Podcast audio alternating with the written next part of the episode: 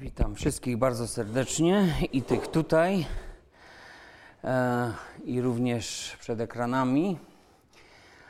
Także mogę jeszcze pomówić, witaj Kościele rozproszony, no bo nie wszyscy mogą być, ale ten czas rozproszenia, jeśli dzisiaj dotarły już do wszystkich informacje, kończy się. E, więc to są dobre wieści, że rząd podjął decyzję dotyczącą braku limitu na nabożeństwach osób od 30 maja.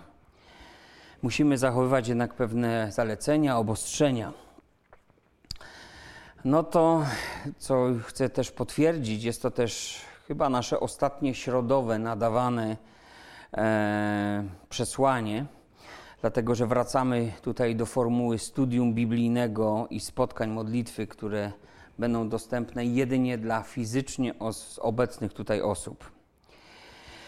E, tak jak też powiedziałem to już wcześniej, na wielu spotkaniach ostatnich e, nie znikamy zupełnie, będziemy dostępni, ale to się będzie zmieniało.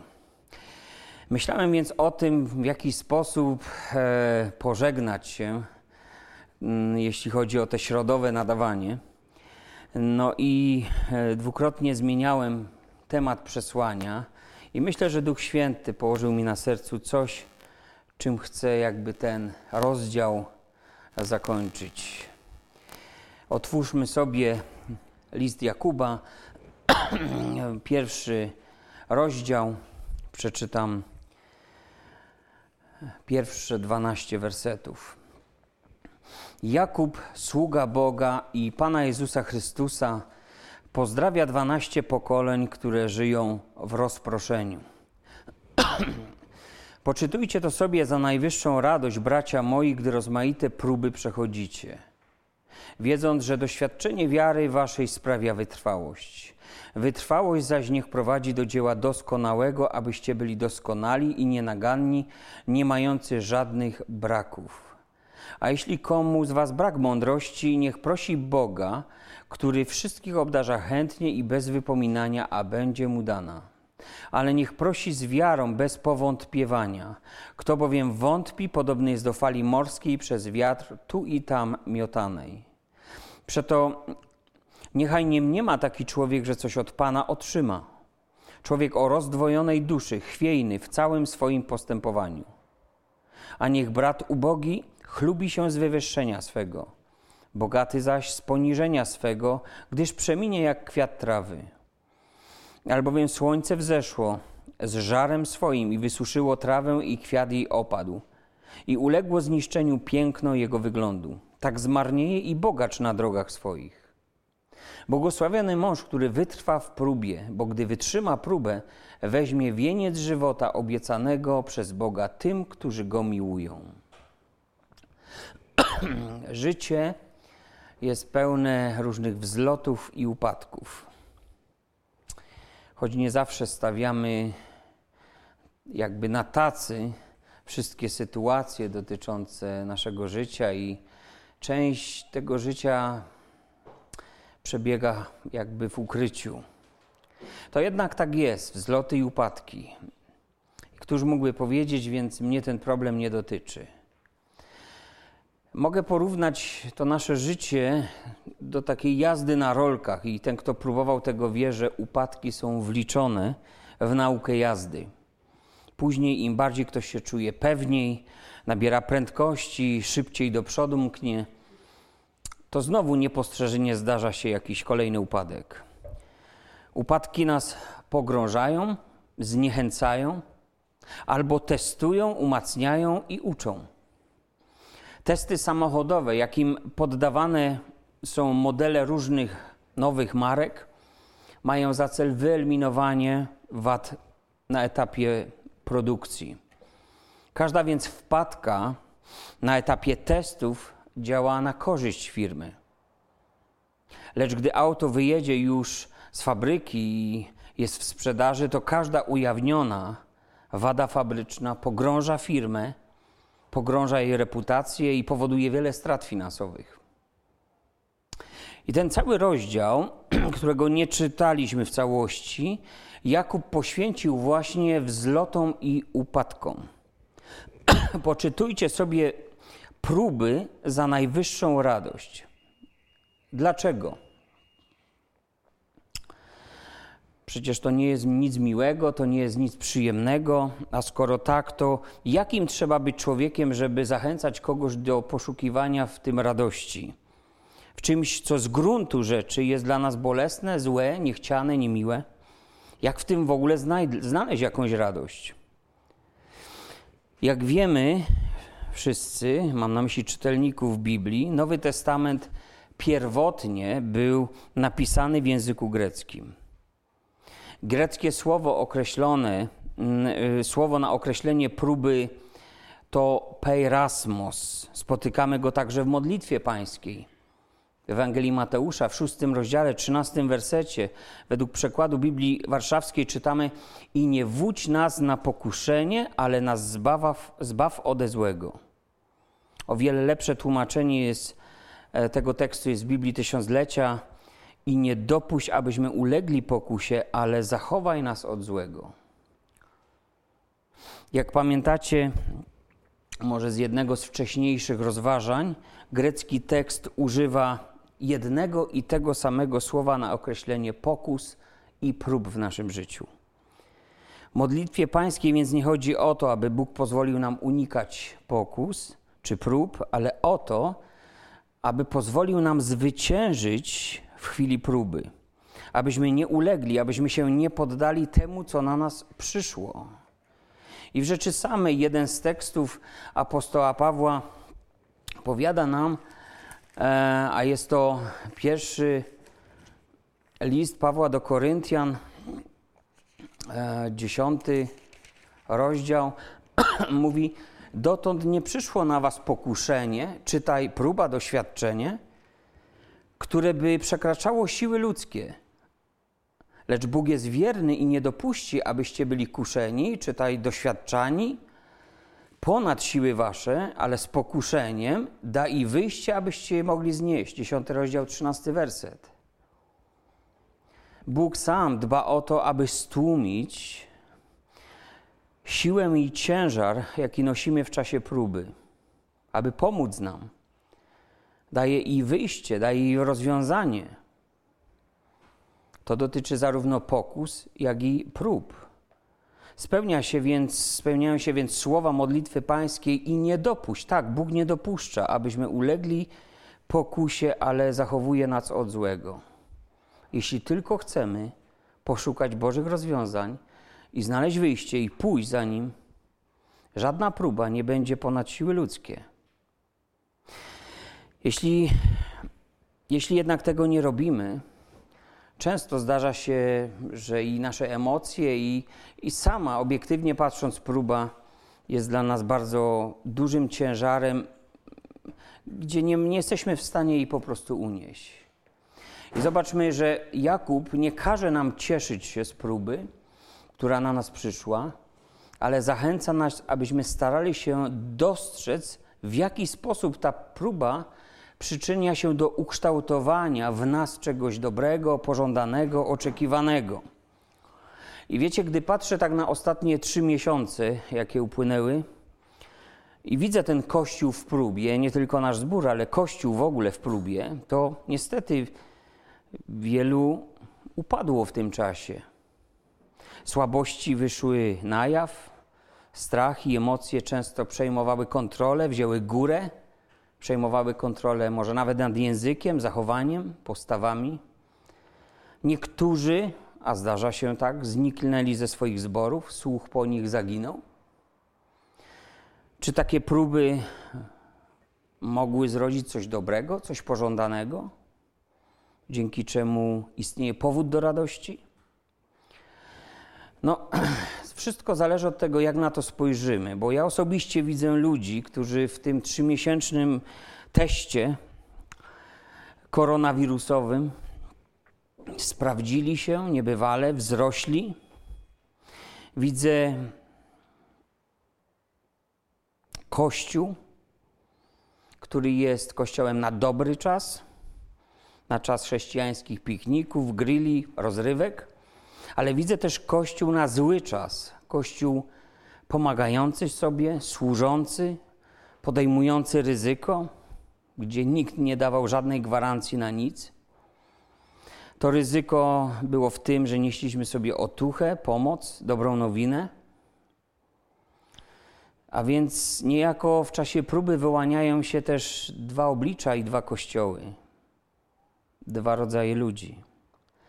Niektórzy bardzo rozwinęli swoją służbę, dorośli w próbie, a inni, no bywa i tak, i też tak słyszałem, zwinęli swoją służbę, a czasem zwinęli się z kościoła i tyle ich widziano.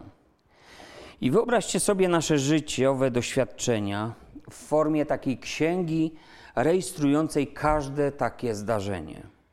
W księgowości przecież zapisujemy rachunki, jedne po stronie wydatków, drugie po stronie przychodów.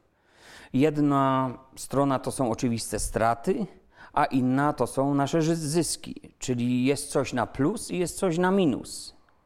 I pytanie, po jakiej stronie zaliczylibyśmy swoje próby i doświadczenia, może ostatniego półrocza, które powodowały prawdziwie trudne chwile, wywołały może łzy, panikę, prowadziły do bólu, powodowały cierpienie, były jakieś konflikty, może wprowadzały zamieszanie, niepewność, obawy. po jakiej stronie zaliczyłbyś te rzeczy? W oczywisty sposób najczęściej takie sytuacje zaliczymy jako pozycję po stronie ujemnej. To jest strata, to jest coś, czego nie chcemy, to nie było potrzebne.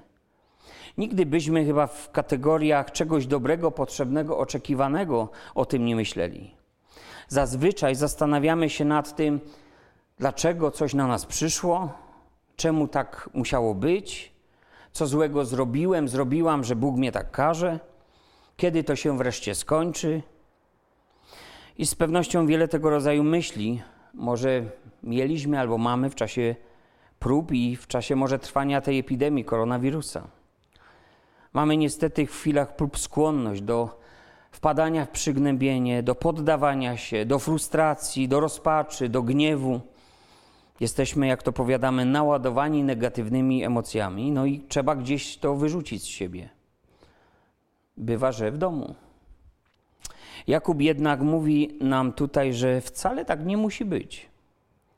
On oczywiście nie proponuje nam odpędzania bólu, smutku jakimś powierzchownym uśmiechem. Mamy tutaj jednak coś, o czym warto pomyśleć głębiej. Zobaczcie, jako że wiemy, że Nowy Testament był w Grece pierwotnie napisany, to mamy tutaj słowo greckie, poczytujcie sobie, i tak mamy w języku polskim, i ono oznacza zaliczać coś, oceniać właściwie. Próby są nazwane tutaj doświadczeniami naszej wiary, które mamy zaliczać sobie im plus. Nie jako stratę, ale jako przychód, jako zysk. zobacz, tylko wiara może zapisywać takie przykre doświadczenia jako nasze zyski. Jeżeli bez wiary przechodzimy swoje próby, to nic nam nie pomoże, nawet najlepsza duszpasterska porada. Nic nie pomoże najlepiej wypowiedziane kazanie. Ani nawet czytanie pisma nie pomaga, bo wydaje się to takie jałowe, jakby nie do zastosowania, zbyt odległe. Porada Jakuba, aby próby zaliczyć sobie do czegoś korzystnego i jeszcze radość z tego mieć, też nie, nie zostanie przyjęta. Słowo Boże, aby mogło być rzeczywistym pokarmem udzielającym wsparcie w próbach, musi być powiązane z wiarą tych, którzy je słuchają. W innym przypadku nie przydaje się dokładnie na nic. Zgodnie z tym, jak czytamy o tym w liście do Hebrajczyków, czwarty rozdział, drugi werset, możemy sprawdzić. Tam jest o grupie wielkiej ludzi, która słuchała słowa, ale kompletnie na nic się nie przydało im to słowo. Słowo bez wiary nie przydaje się człowiekowi. Możesz słyszeć, czytać, rozmawiać i nic z tego nie mieć. Pewien reformator, znany Jan Kalwin, napisał, że przez wiarę każdą próbę możemy jednak uważać za zysk i może być ona uznana za okazję do radości. Wiara bowiem jest tym, co tak naprawdę przekształca nasze próby w okazję do radości i dziękczynienia Bogu. Wiara znajdzie zawsze powód do radości.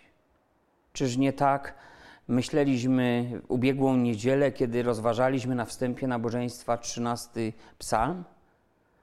Psalmista narzeka, biadoli, utyskuje, a jednak kończy swój psalm wiadomością mówiącą o radości ze zbawienia.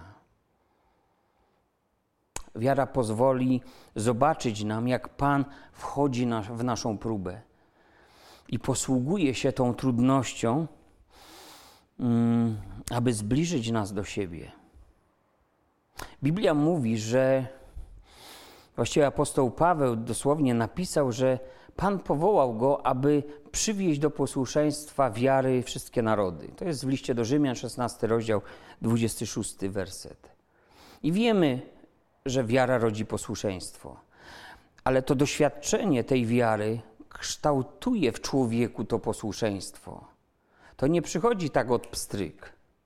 Biblia mówi, że Pan Jezus, chociaż był synem, nauczył się posłuszeństwa przez to, co wycierpiał. Hebrajczyków, 5 rozdział, 8 werset. Nauczył się, uczył się i nauczył. W tym samym liście czytamy, jest to 12 rozdział, 11 werset listu do Hebrajczyków, że żadne karanie nie wydaje się chwilowo przyjemne, lecz bolesne, później jednak rodzi błogi, owoc sprawiedliwości tym, którzy przez nie zostali wyćwiczeni. No, nikt z nas pewnie nie ma trudności w tym, aby rozumieć, że ćwiczenie prowadzi do wyników, na przykład w sporcie. Sportowiec zostaje nagrodzony za swoje dobre osiągnięcia, ale wcześniej wiemy, że był gotów na wysiłek, że wylał mnóstwo potu, wycierpiał, zmagając się ze swoimi słabościami, ale wytrzymał. Poczytywanie sobie więc za radość prób to nie oznacza dążenia do cierpienia. Nie chodzi o poszukiwanie cierpienia. Tak myśleli średniowieczni asceci, e, że dzięki bólom, niewygodom, które sobie sami zafundują, poprzez te ascetyczne akty poświęcenia będą bardziej duchowi. Nic z tych rzeczy.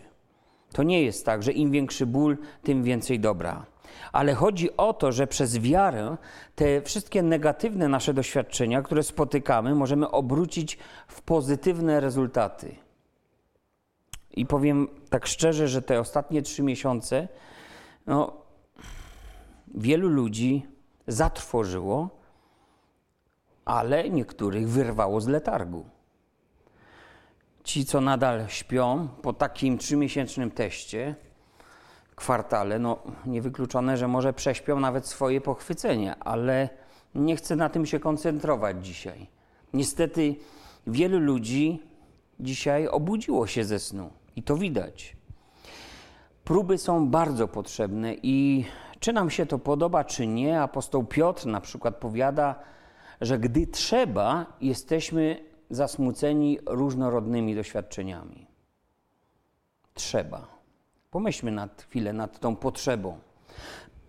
Ponad 25 lat temu w Edynburgu robotnicy zabrali się za renowację sklepienia pewnego starego budynku e, i reperowali obsypujący się mm, z tynku sufit. Był to jakiś XVII-wieczny budynek.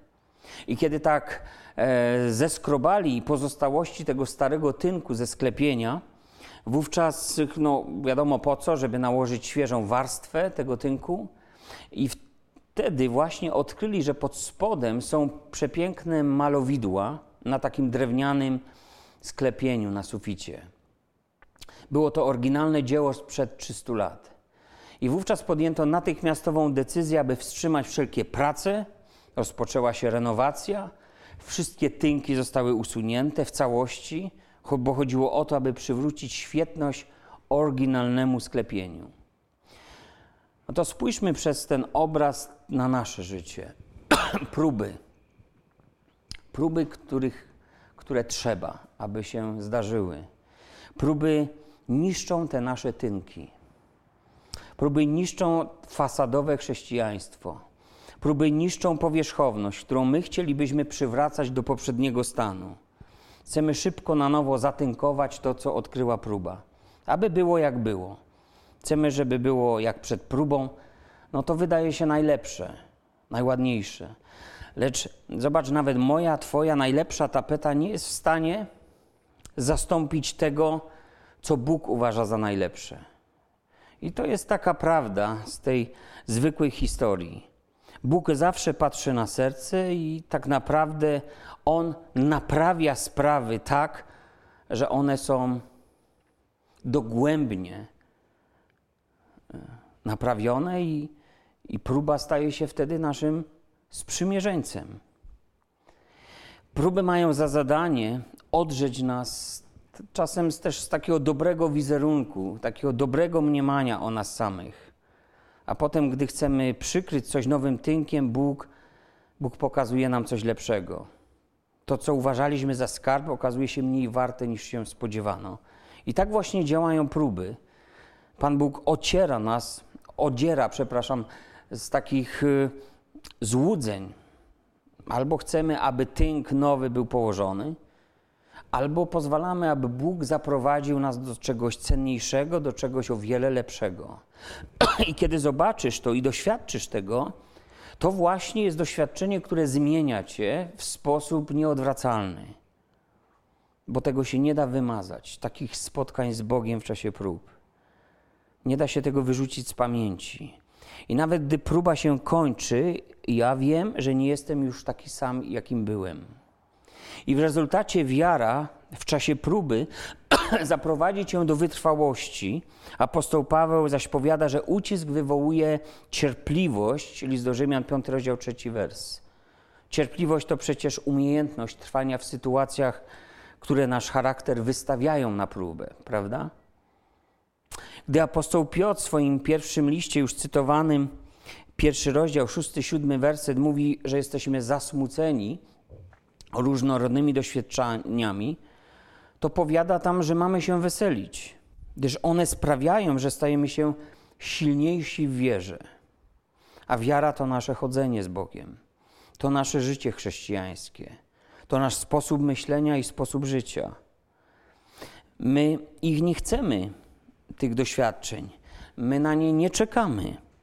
One są przykre, trudne, bolesne, lecz Boże Słowo nas poucza, że czasem nam ich trzeba, abyśmy przeszli próbę i okazali się cenniejsi niż właściwie wiara nasza, niż złoto w ogniu wypróbowane.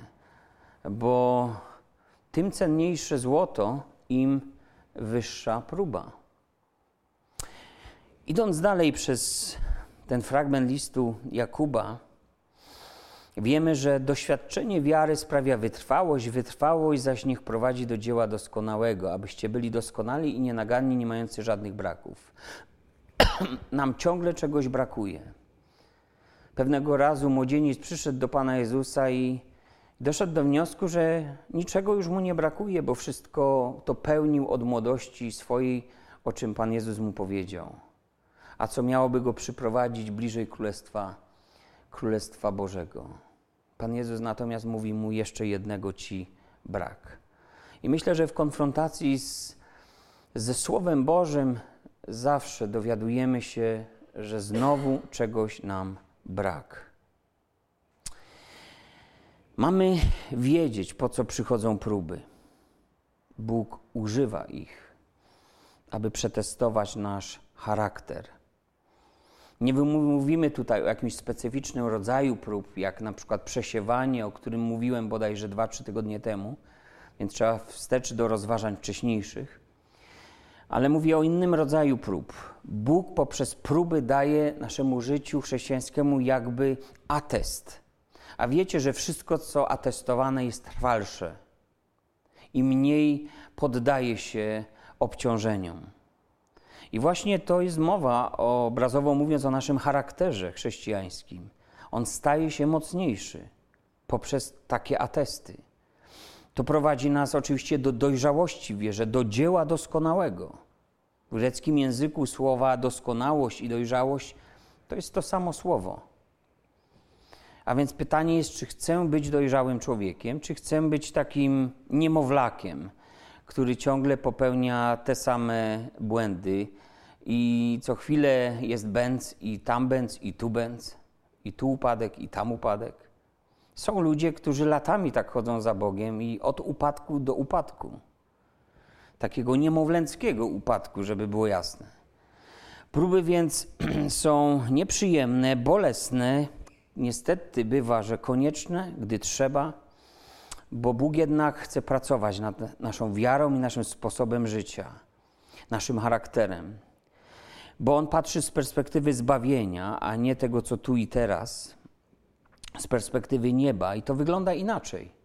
Bóg używa tych doświadczeń, gdyż nasze zbawienie jest najcenniejszą rzeczą, jaką posiadamy. I Bóg sam dba o to, abyśmy niczego z tego, co On nam ofiarował, nie utracili po drodze.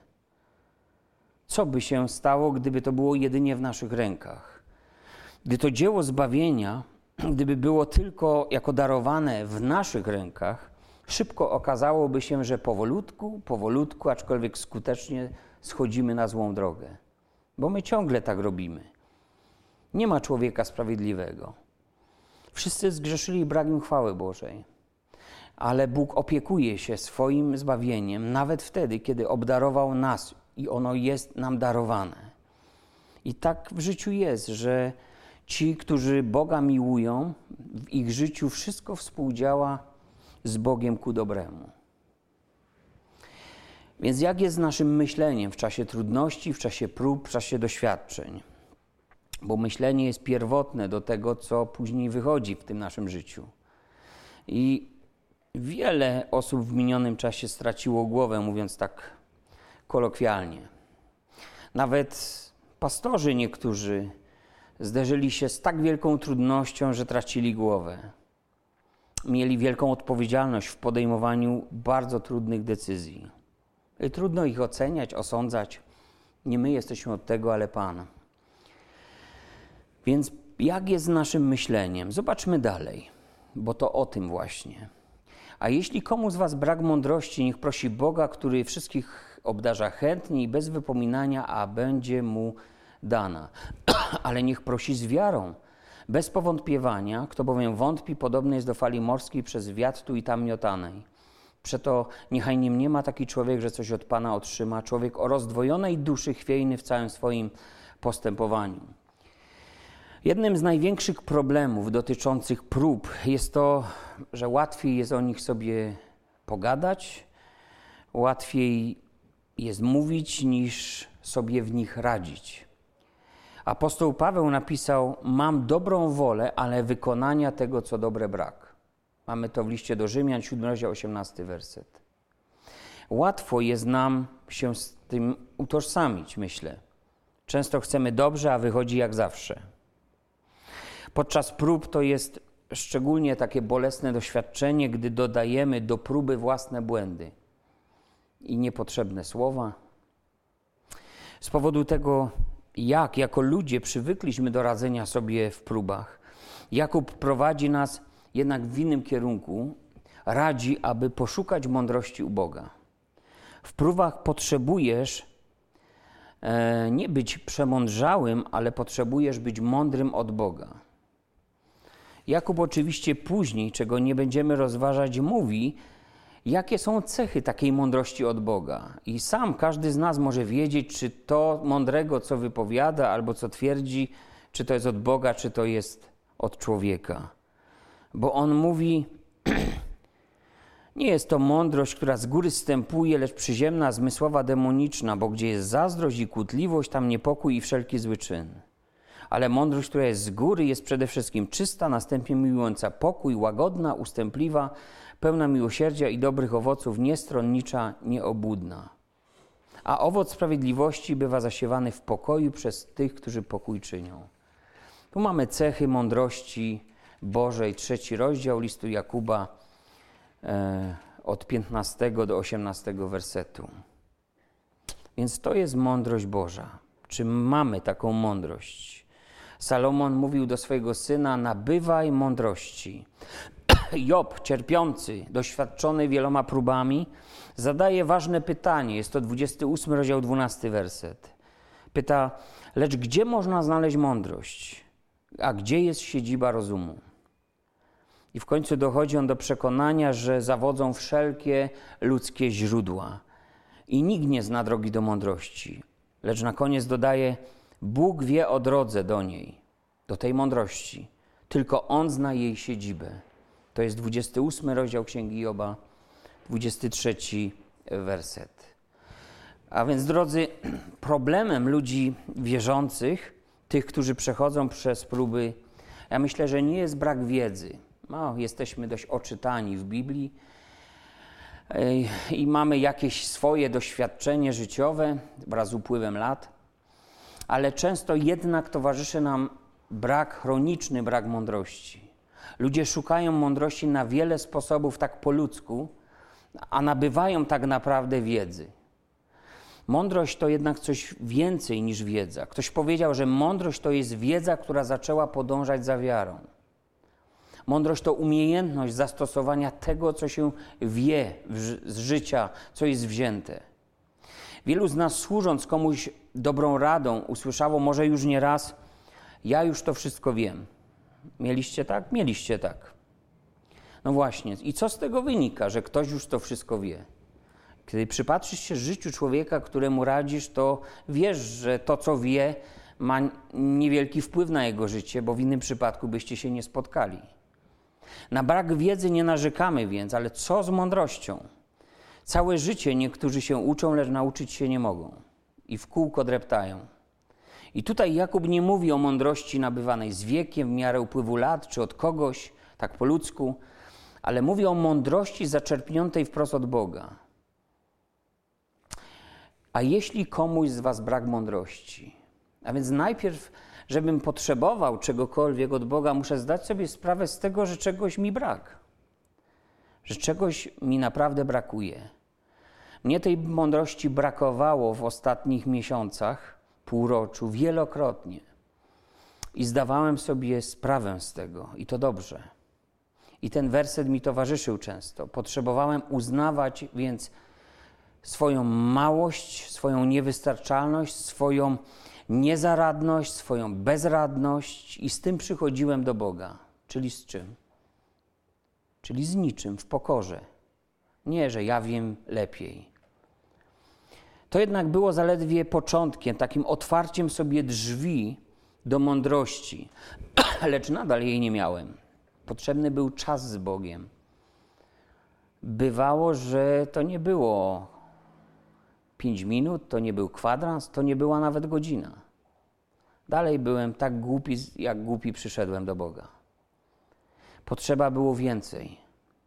I zwracanie się do Pana i szukanie z Nim społeczności oraz przewodnictwa jest tak ważne w czasie naszych prób.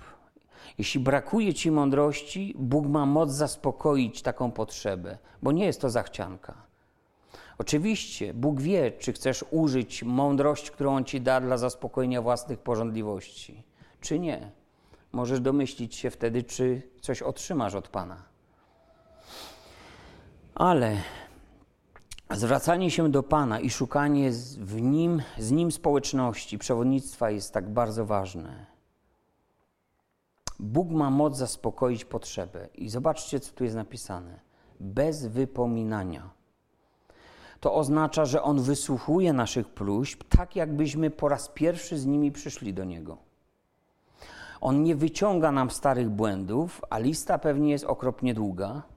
On nie wyciąga nam naszych upadków, nie stawia nam tego przed oczami i nie mówi, po coś ty tu przyszedł znowu. I jeszcze z tym samym. Pan przyrzeka wysłuchać naszych próśb na nowo on nie mówi odejdź, przychodzisz tu kolejny raz i znowu zmarnujesz taki dar, moją mądrość. Kolejny raz jesteś w kłopocie. A co zrobiłeś wcześniej? Zobacz, że Bóg daje mądrość chętnie, hojnie, bez wypominania. Więc czy brakuje ci mądrości? Najpierw trzeba wejść na drogę pokory i zejść z drogi pychy. I to jest początek do nabywania mądrości. A więc przyjdźmy do Niego jeśli to jest czas próby w naszym życiu. Ale uwaga, my znamy ten tekst. Biblia mówi: Bez wiary nie można podobać się Bogu. Kto bowiem przystępuje do Boga, musi uwierzyć, że On istnieje i nagradza tych, którzy Go szukają. Mamy to w liście do Hebrajczyków zapisane. A więc modlitwa o mądrość to nie jest jakieś magiczne zaklęcie, które z powodu wypowiedzianych słów i dobrych chęci zadziała. Modlitwie naszej musi towarzyszyć przekonanie, że Bóg wysłucha, że Bóg mówi prawdę w swoim słowie i za nim stoi, że Bóg objawi i wesprze zgodnie ze swoją obietnicą. Bo kimże jest człowiek wątpiący, do czego go przyrównam? Mamy tutaj to napisane. Podobny jest do fali morskiej, przez wiatr tu i tam miotanej. To jest człowiek pozbawiony jakiegokolwiek kierunku, raz tu, raz tam. Jak fala morska, zależny od wiatrów, nie od Boga. To osoba chwiejąca się w swoim postępowaniu. Jego wątpliwości to rodzaj niewiary, która mu towarzyszy. W jednej chwili ma nadzieję i ma siłę, a w drugiej poddaje się wszystkiemu, co na niego przyszło. Postępuje jak gdyby całe doświadczenie Boga nie miało żadnego większego ani trwałego znaczenia. Bo to znowu powiał jakiś wiatr i przyszła kolejna fala. I to jest mowa o człowieku o rozdwojonej duszy, powiedziałbym o rozdwojonym sercu. Perspektywa dla takiego człowieka jest przewidywalna. Niechaj nie mniema, mówi Jakub, że taki człowiek coś od Boga otrzyma. Więc najpierw potrzebuje zaufać Bogu. Bóg nagradza wiarę. Potrzebna jest też często szczera pokuta i uniżenie, o którym już powiedziałem. Dlaczego pokuta? Król Dawid w czasie swojej pokuty powiada: Oto miłujesz prawdę chowaną na dnie duszy i objawiasz mi mądrość ukrytą. Psalm 51, 8 werset. Wiemy, że on zaufał Bogu, wydobył więc z głębi serca słowa chowane na dnie duszy, a my często ukrywamy jakieś rzeczy, nawet sami przed sobą się nie chcemy przyznać. No, Dawid właśnie tak miał. I często tam są słowa chowane na dnie duszy, które nie chcą nam przejść nawet przez gardło. I, a w przypadku Dawida były to słowa pokutne, i Pan objawił mu mądrość. Czym jest mądrość w praktyce? Czy zastanawialiście się, co się dzieje, kiedy mądrość Boża triumfuje? Oto przepiękny tekst listu do Efezjan, trzeci rozdział, 20 i 21 werset mówi: Temu zaś, który według mocy działającej w nas daleko, potrafi daleko więcej uczynić ponad to wszystko, o co prosimy albo o czym myślimy, temu niech będzie chwała w Kościele i w Chrystusie Jezusie po wszystkie pokolenia na wieki wieków. Amen. Bóg znajduje rozwiązania, zobaczcie, wykraczające poza wszelkie nasze scenariusze, wszelkie nasze pomysły na życie on znajduje rozwiązania wykraczające poza treści jakichkolwiek naszych modlitw i oczekiwań. I dlatego apostoł Paweł mówi, że temu niech będzie chwała po wszystkie pokolenia, a więc również w naszym pokoleniu te słowa mają sens. Bóg strzeże naszych umysłów, także i naszych serc. I to jest niezwykła Boża mądrość, że Bóg to czyni. List do Filipian, czwarty rozdział, szósty i siódmy werset, też znany werset. Nie troszcie się o nic, ale we wszystkim modlitwie i błaganiach z dziękczynieniem powierzcie prośby wasze Bogu, a pokój Boży, który przewyższa wszelki rozum, strzec będzie waszych myśli, was, będzie serc waszych i myśli waszych w Chrystusie Jezusie. Bóg strzeże naszych umysłów i serc. A więc nie mam, nie masz mądrości, proś Boga. Do Boga idź, nie do ludzi. Salomon prosił i otrzymał mądrość, i więcej otrzymał niż mądrość. Apostoł Paweł na koniec listu do Rzymian składa dziękczynienie i mówi tak: Bogu, który jedynie jest mądry, niech będzie chwała na wieki wieków przez Jezusa Chrystusa. Jest to Rzymian list, list do Rzymian, 16 rozdział, 27 werset. A więc zobacz, Bóg jest jedynie mądry. I ludzie, którzy to odkryli, na czym polega ludzka mądrość i czym ona różni się od mądrości Boga, ci ludzie wyznawali, że nie ma drugiego takiego jak On, że jedynie i nikt więcej. A przecież istnieje wiele rodzajów mądrości. Zobacz, próby. Próby powodują, że zróżnicowanie pomiędzy ludźmi odchodzi. Ubogi brat może chlubić się ze swego wywyższenia, a bogaty z poniżenia. Wszyscy na jednej tratwie ratują swoje życie. I ich los jest taki sam, niezależnie od ich zasobów, zabezpieczeń. Więc jest tu też pewna mądrość od razu podana nam bezpośrednio po tym, jak gdyby sam Jakub do tego doszedł i widzi ludzi w tym samym położeniu w czasie próby. I niezależnie od tego, czy bogacz, czy to ktoś ubogi, każdy z nich może być błogosławiony. Pod warunkiem. Pod warunkiem, że wcześniej to mieliśmy zaufa Bogu, ale tutaj czytam w tym końcowym wersecie: Błogosławiony mąż, który wytrwa w próbie, bo gdy wytrzyma próbę, weźmie wieniec żywota obiecany przez Boga tym, którzy go miłują. Co robi tutaj ta miłość, chciałoby się powiedzieć? Otóż miłość rzeczywiście jest głębokością całej naszej społeczności z Bogiem, jest fundamentem tej społeczności. Bez miłości do Boga nie jesteśmy w stanie wytrwać żadnej próby. Bo tak jak wcześniej zacytowałem to, że Bóg współdziała z, we wszystkim z tymi, którzy Boga miłują i współdziała ku dobremu zawsze. Ci, którzy Boga nie miłują i nie mają żadnej wartości w tym, co Bóg mógłby przynieść do ich życia, jaką mądrość mógłby dać, dla tych ludzi wszystko, co się dzieje, działa ku złemu. Nie potrafią ze sobą połączyć kropek, tak można powiedzieć. I dla nich wszystko to jest tajemnicą, jest zakrytem, jest chaosem, ale nie dla ludzi, którzy umiłowali Pana. I zobacz, błogosławiony mąż, możemy powiedzieć brat, siostra, która wytrwa w próbie, która wytrzyma pomimo próby i nie cofnie się z tej pozycji, pozycji wiary. Nie każdy otrzyma nagrodę, ale taka jest. A więc jak mogę zakończyć? Wytrzymuj w swojej próbie, jakakolwiek by nie była. W oku cyklonu może być chwilowo spokojnie, ale wokół się wszystko wali i są zniszczenia. I człowiek to widzi, i człowiek o tym wie. Ale kiedy to wszystko przejdzie, to następuje wielka cisza. Jezus zafundował już taką ciszę swoim uczniom na pewnym morzu.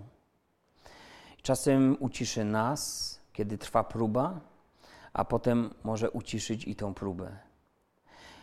Także wytrzymuj ten trudny czas, zaufaj Panu, cokolwiek e, to jest i przechodzi przez Twoje życie. Szukaj w Bogu mądrości, bądź jak dziecko Czasem musimy stać się jak dziecko, i pamiętam też takie chwile w swoim życiu, że nie miałem mądrości, a jedyna mądrość, jaka przyszła, to że muszę stać się jak dziecko, bo do takich należy Królestwo Boże. I nie zawiodłem się, Bóg mnie prowadził jak po sznureczku. Wyglądało to jak od Annasza do Kajfasza, jakbym chodził i całował klamki, ale w tym była, w tym szaleństwie była jakaś mądrość, której ja nie rozumiałem. Jednak Bóg mnie zaprowadził do właściwych drzwi. A więc szukaj w Bogu mądrości, a nie zawiedziesz się i będziesz osobą błogosławioną. Poczytuj sobie za najwyższą radość, że Bóg jest w tych wszystkich Twoich próbach. Amen. Nasze przesłanie dobiegło końca. My tutaj mamy czas na modlitwę i zachęcam wszystkich przed ekranami również, aby pochylili się, modlili, oddaj Bogu wszystkie Twoje strapienia, troski, przyjdź do Niego, Nie wiesz, co czynić, proś Boga o mądrość, bez wypominania ją otrzymasz. Wytrzymuj, zaufaj, pokutuj, jeśli trzeba. Trzymaj się, bracie, siostro. Amen.